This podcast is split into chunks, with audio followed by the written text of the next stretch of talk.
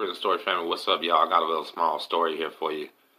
I know I don't upload a lot, and I'm kind of hitting y'all with a couple things at the same thing, but anyway, uh, just wanted to tell a little story about my homeboy Saucy D, man, because he was kind of like a living legend over there on Beto 1, man, and you did your time over there and you don't know about him. It's kind of crazy.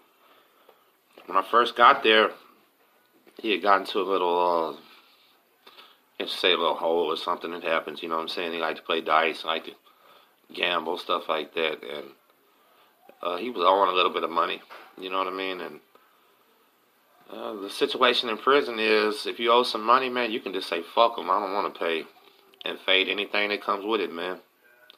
Or you can pay. Or you can do some Weasley ass shit like catch out and call for help, stuff like that. Well, that's not what was happening right there when I first rolled in, uh, all the five dudes who was trying to figure out what's going on because D just didn't want to pay, man. He said he didn't want to pay that dude.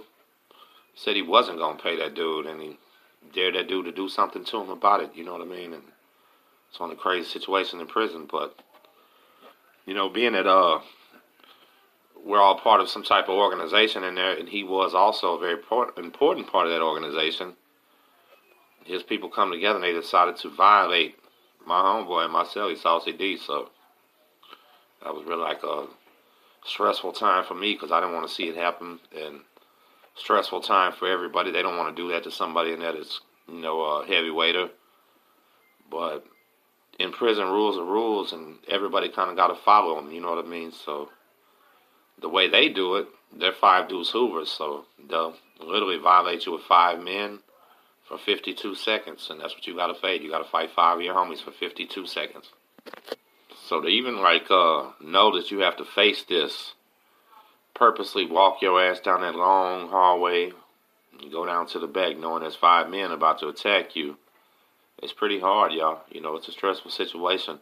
In my first video, I told you about having to go two on one, and that was stressful.